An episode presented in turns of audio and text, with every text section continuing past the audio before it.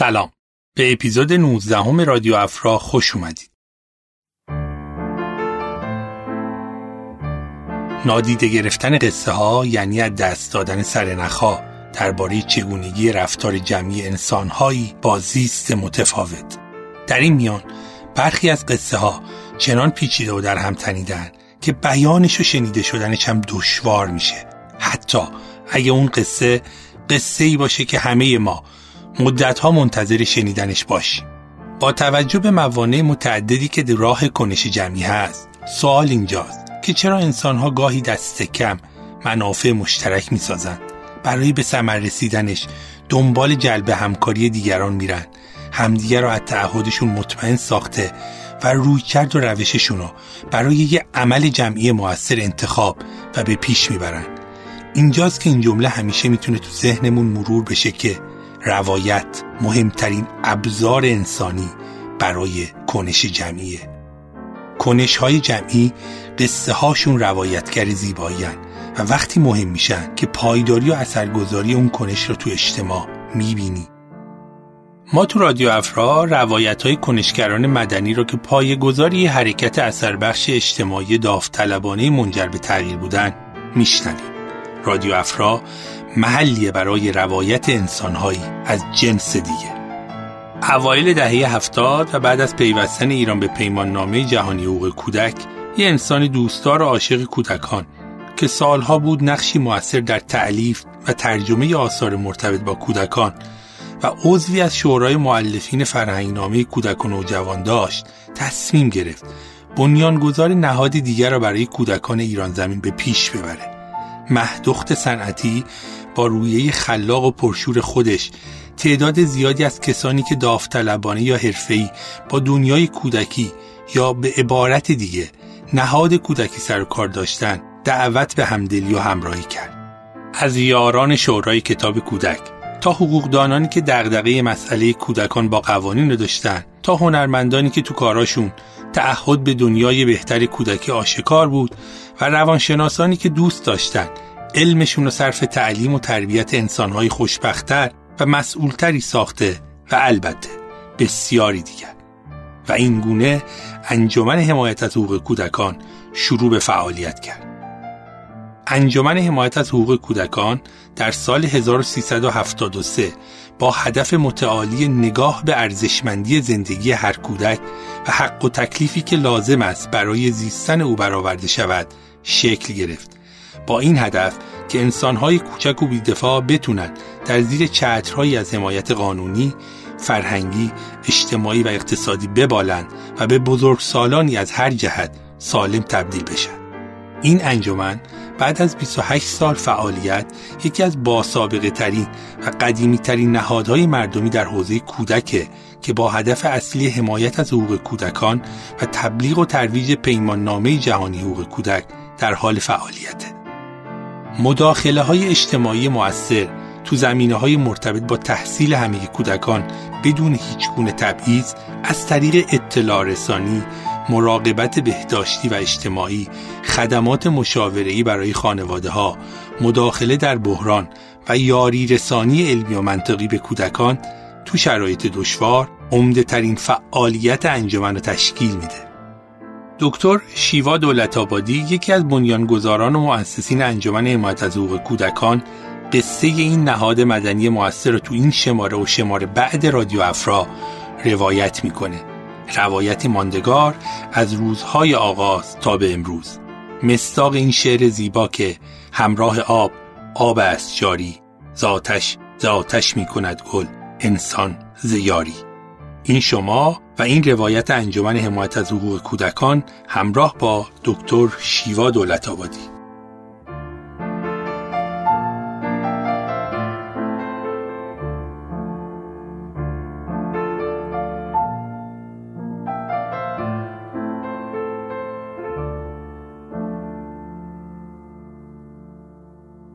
خانم دکتر دولت آبادی سلام. خوش آمدیم به رادیو افرا. خیلی متشکرم. من تشکر می‌کنم از این فرصتی که به من داده شده که گفتگو رو با شما داشته باشم و البته خیلی بیشتر خوشحالم برای انجمن حمایت از حقوق کودکان که بتونه یه ذره بیشتر از آنچه که شناخته شده از طریق توانمندی ها و گستر فعالیت های شما شناسانده بشه.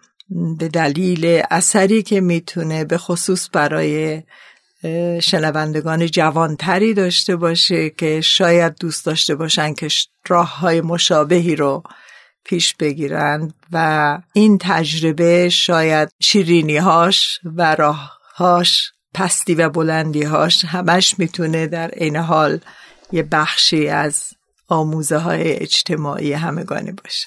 بسیار ممنونم. ما طبق قاعده همه شماره های رادیو افرامون از معرفی مهمونمون شروع می‌کنیم معرفی خودشون و اینکه از دوران کودکی تا الانشون چجوری گذشته بین سوالای متعددی مطرح میشه.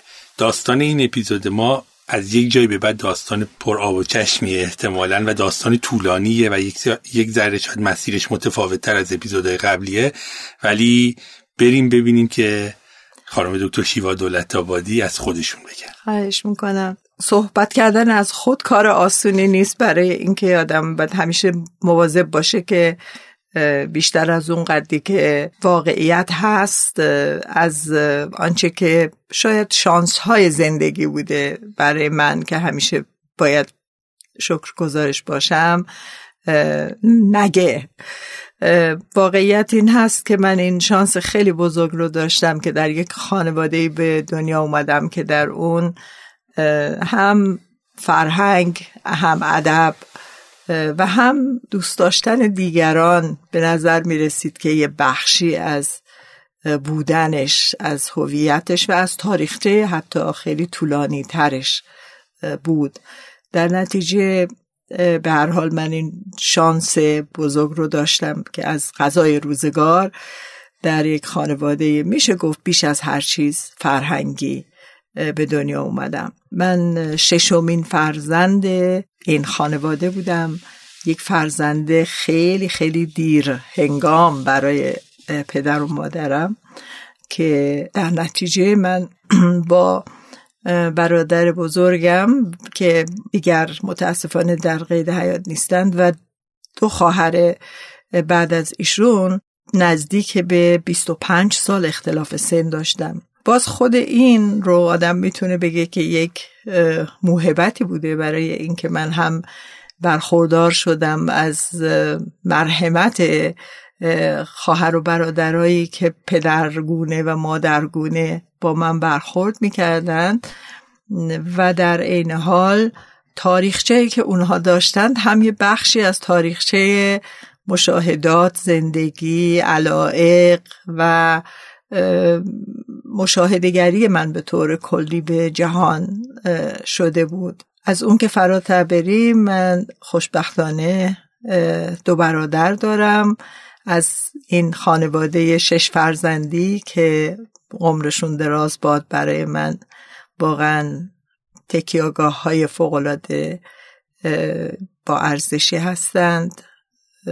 همه خواهر و برادرای من شاید در نوع خودشون قابل تعمل بودن در نوع کارهایی که در زندگی کردند مثلا برادرم اولین دوره آرشیتکتی دانشگاه تهران رو همراه با مرحوم سیهون گذرونده بودند خواهر بزرگم اولین دوره حقوق دانشگاه تهران رو گذرونده بودند خواهر دومم پروین دولت آبادی شاعر برای من واقعا الگوی فوقالعاده با ارزشی برای نگاه زیباشناسی به جهان و همشون در نوع خودشون برای نگاه به انسان و انسان دوستی بودن. امیدوارم که اینا همش باز یه نوعی از تعریف نباشه ولی به هر حال این تجاربی هست که من داشتم و بیشتر به عنوان یک شانس بهش نگاه می‌کنم یک فرصت اتفاقی که داده شده برای من که بتونم دنیا رو از کودکی به گونه دیگر تماشا بکنم. و البته خب همه می‌دونیم که تا وقتی که ما فر کوچک هستیم و دنیا رو نمی‌تونیم بالا و پایینش رو پیش بینی بکنیم یکی از زیبایی هاش اینه که آدم همیشه فکر می‌کنه که بقیه هم باید همینطوری زندگی کنن یا همینطور مثلا ترکیب خواهر برادر داشته باشن تو ذهن خود آدم. و از طرف دیگه آدم همیشه فکر می‌کنه که این همیشه خواهد ماند و این ویژگی زیبا و قافل قافلانه کودکی هست که در نوع خودش جای تحمل داره و زندگی من ابعاد قشنگی داده بود. خب من دبستان و خب شاید بد نباشه بگم که شانس داشتم که حتی کودکستان رفتم باز به خاطر در تهران که متولد شده بودم به دلیل اشتغال پدر و مادرم که اصالتا اصفهانی بودند و به تهران کوچ کرده بودند. البته از نسل قبلشون هم جابجا جا شده بودند به دلایل تاریخی. و باز این شانس رو داشتم که من مثلا مهد کودک می‌رفتم و اون مهد کودک در اون زمان بسیار بسیار چیز نادری بود. باز یادمه که هم تجارب تلخ دارم هم تجارب شیرین از رفتن به مهد کودک فکر می‌کنم دیگه اون دیگه خیلی دوره برای اینکه بخوایم الان بهش بپردازیم و اصلا چون موضوع هم قرار نیست که من باشم. ولی خب به هر حال اصل این که در خیلی کودکی من با رنگا با زیبایی ها با کاغذ بازی ها با نمی‌دونم ترانه سرودن ها شنیدن ها سر و کار داشتم و زندگی می‌کردم. اینا همش چیزایی هست که رد پاش در ذهن من بوده و هست و به هر حال درونی شده و با من در طی دهه ها اومده. فکر می‌کنم که دیگه حالا به جزئیات این که برادرم پزشک و برادر دیگرم دکترای حقوقه که خارج از ایران زندگی می‌کنه. به هر حال این ترکیب خانوادگی در طول سالها حتی دهه ها کشیده شده منو به یک خانواده متعلق می‌کرد. حالا خانواده هسته متعلق می‌کرد که در نوع خودش آموزشگاه بود به خاطر تنوع حضور آدم هایی که توش بودن با سرگذشت های هر یک خودشون و علایق خودشون. و از اون فراتر البته خب مسئله این بود که من فاصله سنی خیلی زیادی با مادرم داشتم. در نتیجه باز نگاه هم به به مادر به مسئولیت های مادر تحت تاثیر اون بود. به اضافه اینکه همه اینها در دل تاریخ اتفاق می افتادن یعنی تاریخی که در حال تغییر بود. تاریخی که هممون کم کم داشتیم تجربه می کردیم یه نوعی از نوع خودمون از زندگی های سنتی بیشتر به طرف زندگی های مدرنتر پیش می رفتیم خب دبستان و دبیرستان رو در تهران گذروندم و بلا فاصله به انگلیس رفتم. دو سال در انگلیس هم متل به صلاح متعادل معادله ببخشید. دیپلم خودمون رو گرفتم و هم یک دوره یک ساله مدیریت خوندم. بعد از اون به آلمان رفتم و در آلمان ده سال روانشناسی خوندم تا دم دکترا و تا شروع دکترا و تا در واقع حتی پیشرفت دکترا در کنار بهترین اساتیدی که در دانشگاه هایدلبرگ در دانشگاهی که یکی از سه تا قدیمی ترین دانشگاه های جهان هست ببخشید حداقل اروپا هست. من این شانس رو داشتم که اونها رو تجربه کنم. باز خیلی خیلی شانس عجیبی داشتم که همزمان شد سالهای اول تحصیل من با جنبش سالهای 68 میلادی اروپا که البته شروعش از آمریکا و کالیفرنیا شده بود با تغییر نگاهی که بشر به خودش به زندگی سنتی خودش داشت و نقدی که به ساختارهای موجود داشت. خب ما حداقل در بعضی از موارد دست اول در بعضی از موارد کمی دست دوم صحبت های ژان رو میشنیدیم صحبت های کون بندیت رو میشنیدیم. کسانی که تعیین کننده بودن در اروپا برای صحبت کردن راجع به ساختار شکنی چیزی که در سالهای بعد خب تبدیل به تفکرهای خاص فلسفی و غیره شد و اثر خودش رو هنوز هم در بسیاری از نگاه ها می‌ذاره من نمی‌دونم که من زیاده گویی زیاده گویی نکنم ولی اینها رو برای این عرض می‌کنم که اینها همه یه بخشی از وجود من هستن. اینکه سر کلاس نشستی و یه های عده از بچه های به اصطلاح انقلابی میان و میگن که بهتر ما مثلا راجب جنگ ویتنام صحبت کنیم به جای احساس و ادراک در روانشناسی. و بعد استاد هم قبول می‌کنه که راجب اینکه چرا آمریکا رفته و داره سایگون و ویران می‌کنه ما اظهار نظر کنیم و بگیم که اصلا چرا باید آمریکا این همه راه بره و سایگون و داغون بکنه. و اینا همه چیزایی هست که خب تو بخشی از زندگی دیگه. بخشی از زندگی بله بخشی از زندگی منه و بخشی از سوالهای به خصوص آن دوره من که من منو اولا خب وصل می‌کرد به نگاهی که غالب بود در در میان روشن فکرها که من هنوز هنوز هم نمی‌خوام بگم که یکی از اونها باشم حتما یا یا هستم ولی به هر حال فضا فضای بازبینی فضای بازسازی شکلهای سنتی پاخورده مورد سوال بود که اینها همه در ذهن جوان آن, زمان جوان من خیلی اثر میذاشت. که جوونین و خیلی ممنون من لذت بخش بودین. بخشی از این زندگی شما دوره کودکی تا زمانی که در آستانه بازگشته به کشور بودین برای اینکه بیاین و تمام اون ثمره و رنج، رنجی که تو سالها کشته بودین یا ماحصل تلاش جمعی خودتون توی ده سال دانشکده روانشناسی را به علاقه مندان به فراگیری علم یاد بدین. اما سوال بعدی که دارم اینه که بخشیشو جواب داد اینه که خانواده فرهنگی خانواده که خودش تغییر نگاه براش مهمه حرکت رو به جلو براش مهمه موثر بودن براش مهمه و شاید اون بیشینه تحصیلی شما توی آلمان آیا غیر از این دلیل دیگه وجود داشت توی ذهن شما یا تجربه یا نقطه پررنگی تو همه این دوران که یه چیز جامونده توی زندگی شما در آستانه بازگشتون به کشور بود که شما رو اتصال می‌داد در ادامه مسیر به کار داوطلبانه و کار جمعی. دوست دارم که راجع به این که دو تا عامل کلیدیشا شاید گفتیم. می‌خوام ببینم غیر از این عوامل دیگه هم بوده که شما ترغیب کرده شما رو که پای گذاری یه حرکت جمعی در کنار دیگران توی سالهای بعد باشین.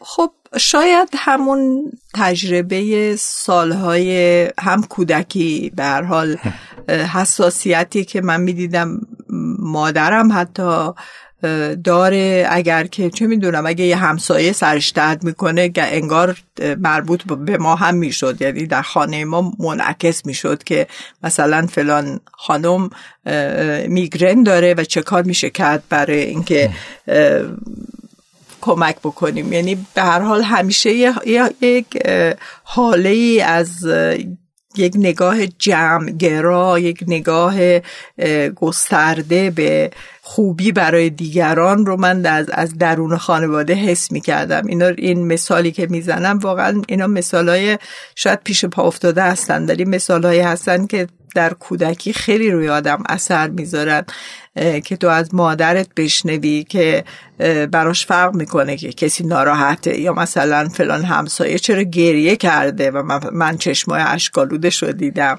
و آیا کاری من می‌تونم بکنم یا نه؟ چیزایی از این قبیل تجارب کودکی من بوده و یا خواهرم پروین که عملا دانشگاه رو ترک کرد برای اینکه بره در یتیمخانه شهرداری کار بکنه. بعد از اینکه یه بار به یتیمخانه رفته بود.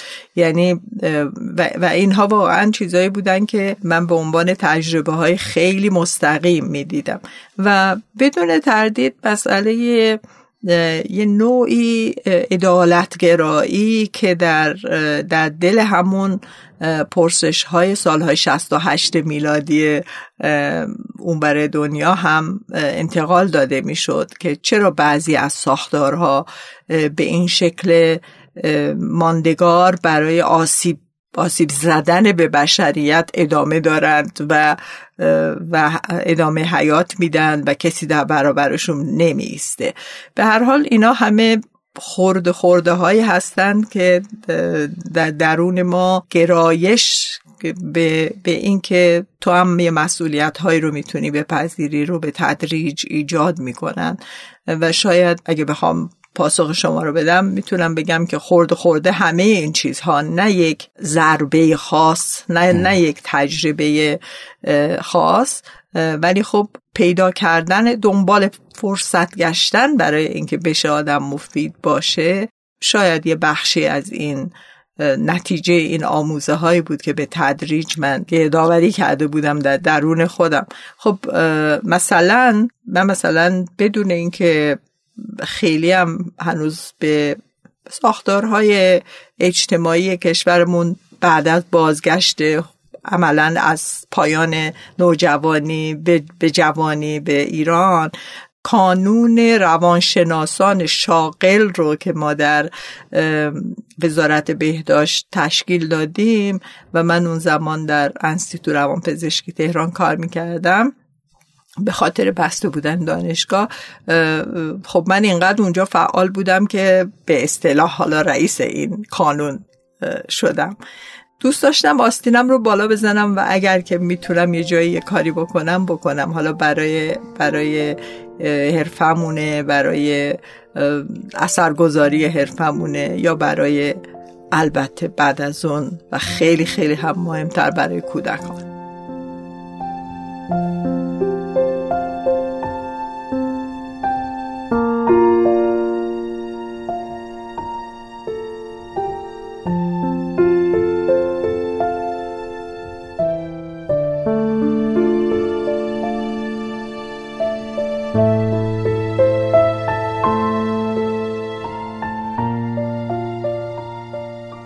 خیلی ممنون. مرسی. اینجا اگر خودمو بذارم که نمی‌تونم بذارم به عنوان کسی که اوایل دهه هفتاد خاصی تحول اجتماعی تو ایران تو حوزه کودکان انجام بده باید آفرین گفت به خانم مهدوخت صنعتی که انتخاب های خوبی را انجام داد مثل همیشه و یک ترکیبی از جمعی از مندان حوزه کودکا کنار هم جمع کرد که بتونه پایه گذار یک نهاد مدنی مؤثر تو سالهای آغازین دهه هفتاد به نام انجمن حمایت از حقوق کودکان باشه بله. چون نام ایشون اومد و حدود قریب تقریبا نزدیک سی سال از اون زمان داره میگذره علاقه مندم که ورود پیدا کنیم و بگین که بله. حالا با خانم صنعتی و اینکه فرایند شکلگیری انجمن حمایت از حقوق کودکان بله خانم صنعتی نسبت فامیلی نزدیکی با من داشته و داره پاینده باشه. الان سال هاست که در ایران نیست و او رو نمی بینم ولی باش در ارتباط هستم. ولی به قول معروف انگار دیروز بود که آنطوری که بعضیا میگن آنتن های آدم ها چطور خوب کار می‌کنه و یا چطور به قول یک فیلسوف چگونه میشه آن چیزی را گفت که زمانش فرا رسیده باشد. ایشون یادمه که زنگ زد به من و گفت که شنیدی که مجلس پیمان جهانی حقوق کودک رو پذیرفته و دیگه چیزی نمونده که این به تصویب دولت برسه و اجرایی بشه. خب من همونجا هم راجع به این که پیمان جهانی حقوق کودک مثلا چه فرقی با حقوق بشر داره ازش پرسیدم و گفت که خب می‌دونی که این یه بخشی از ادامه نگاه بشر به خودش بعد از پایان دو جنگ هست و مربوطه به, سازمان ملله و این در این هم این همه کشور پذیرفته شده و حالا کشور ما هم پذیرفته و ما باید اینو جشن بگیریم و ما باید اینو ازش استقبال کنیم و بیشتر از همه ما باید اینو ملاک کار خودمون قرار بدیم و تو اگر که اونطوری که می‌شناسم خب منو از بچگی میشناخت فکر می‌کنم باید تولد منم به یاد بیاره به خاطر قرابت فامیلی نزدیک. اگر دوست داری تو هم بیا به جمع کسایی که من دارم دعوت می‌کنم یواش یواش برای اینکه ما یه انجمنی تشکیل بدیم. بپیوند. و من این استقبال رو کردم و استقبالی بود که هنوز هم ادامه داره. من هنوز هم هیچگاه انجمن حمایت از حقوق کودکان رو ترک نکردم. دوره های متعددی هم در هیئت مدیره بودم هم بعد در ریاست هیئت مدیره بودم هم در مدیریت عاملی بودم هم در بازرسی بودم. به هر حال سعی کردم که این نهاد که واقعا میشه گفت از این نهال یا از این بذر که چیزی کاشته شده بود که حرفی برای گفتن داشت ما خوب حفاظت کنیم. اون سهم رو من در خودم در تمام سالها دیدم. نمی‌دونم که چقدر موفق بودم در این راستا ولی آنچه که می‌دونم اینه که هیچگاه ترکش نکردم. یعنی دل دلبستگی من به این بذر کاشته شده که همینطوری که گفتم از اولین دانه های ریزش آن بذر در خاک بودم دفاع کردم. خیلی ممنون. سال 73 انجمن شروع به کار می‌کنه و با دو تا نگاه که می‌خواد نگاه متفاوت به ارزشمند بودن زندگی هر کودک داشته باشه و حق و تکلیفی که لازمه برای زیستنش داشته باشه بله. از اینجا بگین که انجمن با چه هدفی شروع کرد چه مسیری را گام به گام طی کرد و قطعا انجمن مسیر رشد و توسعه متفاوتی را طی می‌کنه گام به گام توی این تقریبا نزدیک به سه دهه که بعدش راجع به بعضی از پروژه های خیلی موفق و حوزه هایی که کار می‌کنه و وارد میشه از بم گرفته تا جنوب تهران از کل فعالیت هایی که میاد و برای اینکه کمک کنه از راه دور به کسایی که مسئله توی خانوادهشون یا کودکانی که حق زیستن برابر دارن ازتون می‌پرسن. بله. خب برای اینکه یک انجمنی شکل بگیره که هیچ گونه پیشینه هیچ گونه الگویی نداره. ما البته هرگز نباید فراموش بکنیم که الگوی خانم توران میرهادی در ایران به عنوان یک پیشینه بسیار ارزشمند در کنار اینکه کارهای خیلی اساسی کرد آدم های خیلی کارآمد و و علاقمندی رو هم دور برای خودش جمع کرد. و تربیت کرد. و تربیت کرد.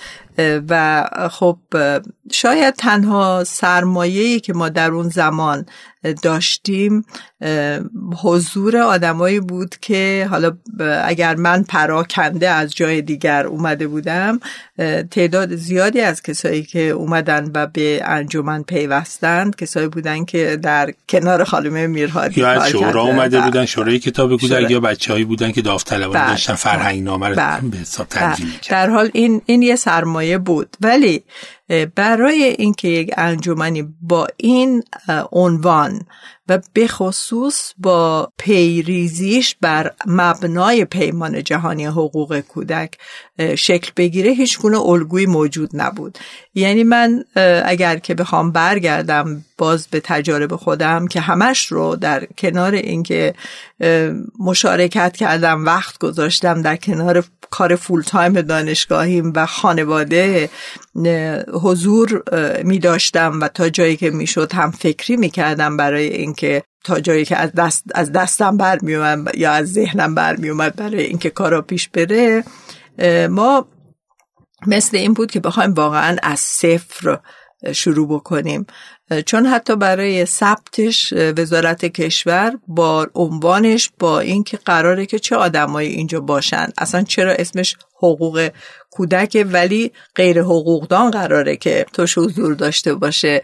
و چیزهایی که هی باید براش رفته می‌شد و برگشته می‌شد و صحبت می‌شد. از این قبیل صحبت ها ما داشتیم تا نشستن جلسات پی در پی برای نوشتن اساسنامه که البته پیمان جهانی حقوق کودک راهنمای خیلی خوبی بود. خیلی از آرمان هایی که در پیمان جهانی حقوق کودک گفته شده بود به صورت اتوماتیک در اساسنامه گفته می‌شد. ما دنبال چی هستیم؟ دنبال این هستیم که زندگی شایسته برای نسل هایی که قراره که در هر, در هر سرزمینی که این پیمان نامه رو میپذیره کارهایی که میشه برای اونها کرد برای اینکه بتونن انسانهای خوبی از آب در بیان. تعریف شده حالا از اون چهل و یک ماده ای که مشخصا بیشتر به زندگی کودکان و خانواده و حتی تعاریف فلسفی از, از وجود کودک مربوط میشه تا تمام موادی که برمیگرده به مسئولیت دولت ها برای اینکه با این پیمان نامه بعد از پذیرفتنش چه کار بکنن همه اینها رو ما حفظ می‌کردیم. یعنی عملا عاشقانه دلمون می‌خواست بدونیم که این چیزی که ما دنبالش هستیم چی میگه. خب باز به عنوان روانشناس من اینجا باید برگردم و بگم که این سند رو نه فقط من حالا برداشت شخصی من نیست برداشت همگانی هست. این یک سندی هست که به سختی نوشته شده.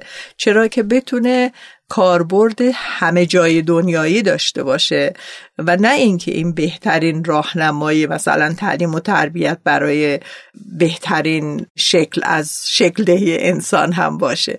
یه نوعی میشه گفت یه سند قابل قبولی هست. برای اینکه اگر رعایت بشود شما می‌توانید با یک اطمینان نسبی از اینکه نسلهای از انسانهای شایسته تر شایسته زیستن از, از نظر این یک بار فرصتی که به هر موجودی داده می شود برای اینکه پا به این عرصه جهان بذاره و این عرصه رو بعد طی کنه و به پایان ببره داده بشه که خب بر مبنای سلامت جسمانی بر مبنای عدم تبعیض بر مبنای توجه حقوقی قانونی به آنچه که به نفع او هست بر مبنای مشارکت و, و شانس دادن و فرصت دادن برای رشد در شکلهای مختلف همه اینها چیزهایی بود که به مذاق من روانشناس بسیار بد هم بدیهی بود هم عملی بود. یعنی فکر کردم که آخ اگه ما بتونیم اینو مثلا توی مدرسه ها پیاده بکنیم که بچه ها نترسن بگن که من مثلا این مسئله ریاضی رو می‌تونم از یه مسیر دیگه هم حل کنم. چون ما بچه هامون توی مدرسه ها حتی اینطوری هم تربیت نمیشن که دستشو بلند کنه بگه که من این رو از مسیری که شما رفتین نه از مسیر خودم حل کردم من همون نتیجه رو گرفتم. خب بنابراین که حق حق اظهار نظر حق مشارکت حق داشتن نظر اصولا در درون این صنعت بود. به هر حال نوشتن اساسنامهش خودش شاید ماها طول کشید. ولی رفت و آمدهایی که باز خانم صنعتی من نمی‌دونم خیلی سخته که من بخوام نام ببرم از همه کسانی که در این راه کار کردن که خیلی از اونها دور شدند به دلایل مختلف. خیلی از اونها اثر برای همیشه گذاشتن رفتند یا ماندند. خیلی از اونها واقعا میشه گفت که سالهای خیلی عزیزی از عمرشون رو صرفا برای پیش برده اهداف انجمن گذاشتن. به این دلیل واقعا برای من خیلی سخته که بخوام یه فهرستی به شما بگم از کسانی که آمدند و کار کردند و واقعا نمی‌دونم باید یه آدم یه تصمیمی بگیره یه وقت که آیا یه لیستی بده مثلا از کسانی که کارهای اداری سختی رو که باید مثلا برای ثبت وزارت کشور انجام می‌شد و ثبت شرکت ها و اصلا تفهیمش و تمام این چیزها رو انجام دادن از یه طرف. و از طرف دیگه مسئله نوشتن اهداف. خیلی خوب. هیچ کدوم از اینا چیزی نبود که ما یه الگوی شسته رفته جلوی چشممون باشه یه ذره عوضش کنیم بشیم ما. ما باید همش خودمون فکر می‌کردیم. همش باید خودمون حالا خودمون واقعا در, در کنار ما حقوقدان بود در کنار ما جامعه شناس بود در کنار ما تعلیم تربیت چی های کهنه کار بودن. منم بودم. کسان دیگه هم بودن و خیلی از اسم ها که الان هم هستند و عمرشون پایدار بود. خب انجمن شکل می‌گیره انجمن شکل می‌گیره و مثلا از چیزهایی که من اینجا حتما لازمه بگم اینه که وقتی که ما مثلا نشستیم برای نوشتن اهداف که باز جا هم که نداشتیم مثلا توی دفاتر هم دیگه اگه, اگه دفتری بود توی خونه های هم دیگه جمع می شدیم تا بتونیم که بعد جایی رو دست و پا بکنیم که خب اول یه جایی رو تونستیم دست و پا بکنیم و بعد یه کسی یه بخشی از یه خانه موروسیش رو به انجمن هدیه داد که همه اینها خب به دنبال این بود که مشاهده می کردند که انجمن کارهایش می ارزد. و انسان ها به طرفش می اومدن خب به هر حال وقتی که ما این اهداف رو می نوشتیم ما سه دسته تعریف کردیم اهداف رو برای خودمون که فکر می کنم که این نکته مهمی باشه برای اینکه هر, هر کسی حداقل یه همچین مسیری رو برای یک کاری که هیچ الگوی از پیش تعیین شده این نداره برای خودش ببینه. و خود این چقدر ساعتها از از بحث رو می برد که ما اسمش رو چی بذاریم تا کجا بریم چیا بگیم چی نگیم خط قربزا کجا باشه نمی‌دونم همه این چیزا. خب این سه دست مسیر شاید کمک هم بکنه به اینکه من بتونم ازش از این چارچوب استفاده بکنم برای اینکه بگم چه کارهای انجمن در درون اینها انجام داد. اولینش یعنی شماره یکش اون بود اقدام های تقنینی. یعنی آنچه که مربوط به قوانین هست. خب طبیعیه که وقتی که ما اسممون انجمن حمایت از حقوق کودکان است حقوق قانون قانونگذار قانونگذاری اجرای قانون عدم اجرای قانون همه این چیزها یکی از اولین دقدقه های این انجمن هست. به خاطر همین هم خب واقعا ضرورت داشت که حقوقدان در کنار ما باشه. خب تقنینی رو ما اینطوری تعریف کردیم که نگاه به قوانین و دیدن اینکه چقدر قوانین موجود برای کودکان ما متناسب با پیمان نامه هستند و چقدر به اصطلاح دوستدار کودکند. از, از جنس دوست داشتن انسانهای در حال رشد هستن خب همونجا ما از نظر محتوایی خیلی مسئله داریم. مثلا اینکه ما تعریفمون از کودکی هم خیلی مقشوش بود از نظر به هر حال تاریخی شرعی از, از دختر نه ساله حتی نه سال قمری که تعریف بزرگسال ازش میشه تا ازدواج های کودکی تا تمام این چیزهایی که به هر حال با این قانون با این پیمان نامه مغایرت داشت. البته این رو هم باید بگیم که پیمان نامه پذیرفته شد به اصطلاح با حق شرط که عبارت از این بود که هرگاه که هر ماده از این پیمان نامه با قوانین حاکمه بر یک کشوری نخواند که مال ما بخش بخش عمده ایش قوانین شرعی بودند. حق شرط هست که ازش استفاده نشه. یعنی این رو لازمه که بگیم. به هر حال ما گفتیم که تقنینی یعنی نگاه کردن به قوانینی که چقدر دوستدار کودک هستند و تلاش برای این که گروهی از حقوقدانان حالا با, با مشارکت کسانی که می‌تونن از خوب و بد هر تصمیم قانونی حرف بزنن مثل روانشناسا یا جامعه شناسا تعلیمیتی ها مددکاران یا هر کسی که مشخصا با کودکان و مسائلشون سر و کار داشت بتونن تصمیم بگیرن. پس یکیش این بود. یکی دیگهش این بود که سعی کنیم که پس پیشنهاد بدیم. یعنی توی اون فضای باز شده سالهای اوائل هفتاد که اصولا این جسارت رو به, به خیلی داد که انجیو هایی رو کارهای مدنی بیشتری رو انجام بدن. پیشنهاد بدیم که این قانون اگر اینطوری بشه تا, تا جایی که مقایرت نداشته باشه تا جایی که اجازه شرعی رو بشه گرفت اینا تغییر بکنه. در همین چارچوب تقنینی صحبت از این شد که ما چگونه نگاه کنیم ببینیم چه قوانینی وجود داره که اجرا نمیشه. یعنی یه چیزی مثل مثلا تحصیل رایگان که در قانون اساسی هست ولی در خیلی از جاها اجرا نمیشه یا اینکه امکاناتش فراهم نیست. با وجود پوشش خیلی خوبی که با همه گستردگی کشور ما مسئله دسترسی به مدرسه در کشور داره. چرا؟ چرا که همه منفی ها رو بگیم نمی‌خوایم حتما مثبت ها رو هم بگیم. ولی مسئله دسترسی به آموزش. خب الان می‌بینیم که مواردی مانند فقر و مشکلاتی که با خودش میاره سبب میشه که وقتی که آموزش با کرونا مجازی میشه. اون وقت ناگهان سه میلیون کودک از دور خارج میشن و شاید خیلی بیشتر از اون به دلایل مختلف.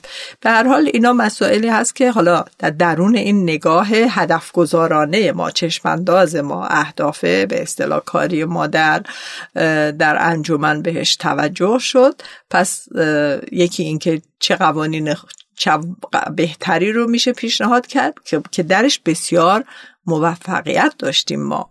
انجمن توانست یک طرحی بده که همان طرح در سال 81 تبدیل شد به اولین قانون حمایت از کودک و نوجوان.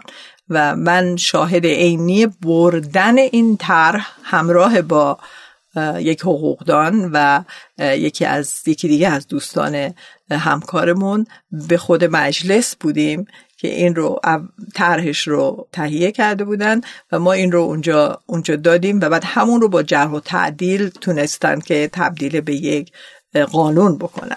بنابراین این انجمن تونسته بود که کارایی بکنه کارستان از نوع خودش. یعنی یعنی بیاد و برای اولین بار مسئله حمایت از حقوق کودکان رو که بیش از هر چیز به مسئله پیشگیری از کودک آزاری نهایتا برمیگشت به کرسی بنشونه و کارهای دیگه. حالا این گام اوله یعنی این گام اوله. این گام اوله و بعد بعد از اون هست که خب به هر حال ده سال طول کشید تا این قانون وسیع بعدی تصویب شد و البته این اواخر هم یه قانون مکملی آمده که تکلیفش در کنار پیمان نامه هنوز خیلی هم روشن نیست که حالا از بحث ما خارجه و بحث حقوقی بحث کارایی این قانون به اصطلاح تایید شده از سوی شورای انقلاب فرهنگی هست که به هر حال یه بحث جداست. چون ما بیشتر داریم به تاریخ انجمن تاکید می‌کنیم. بعد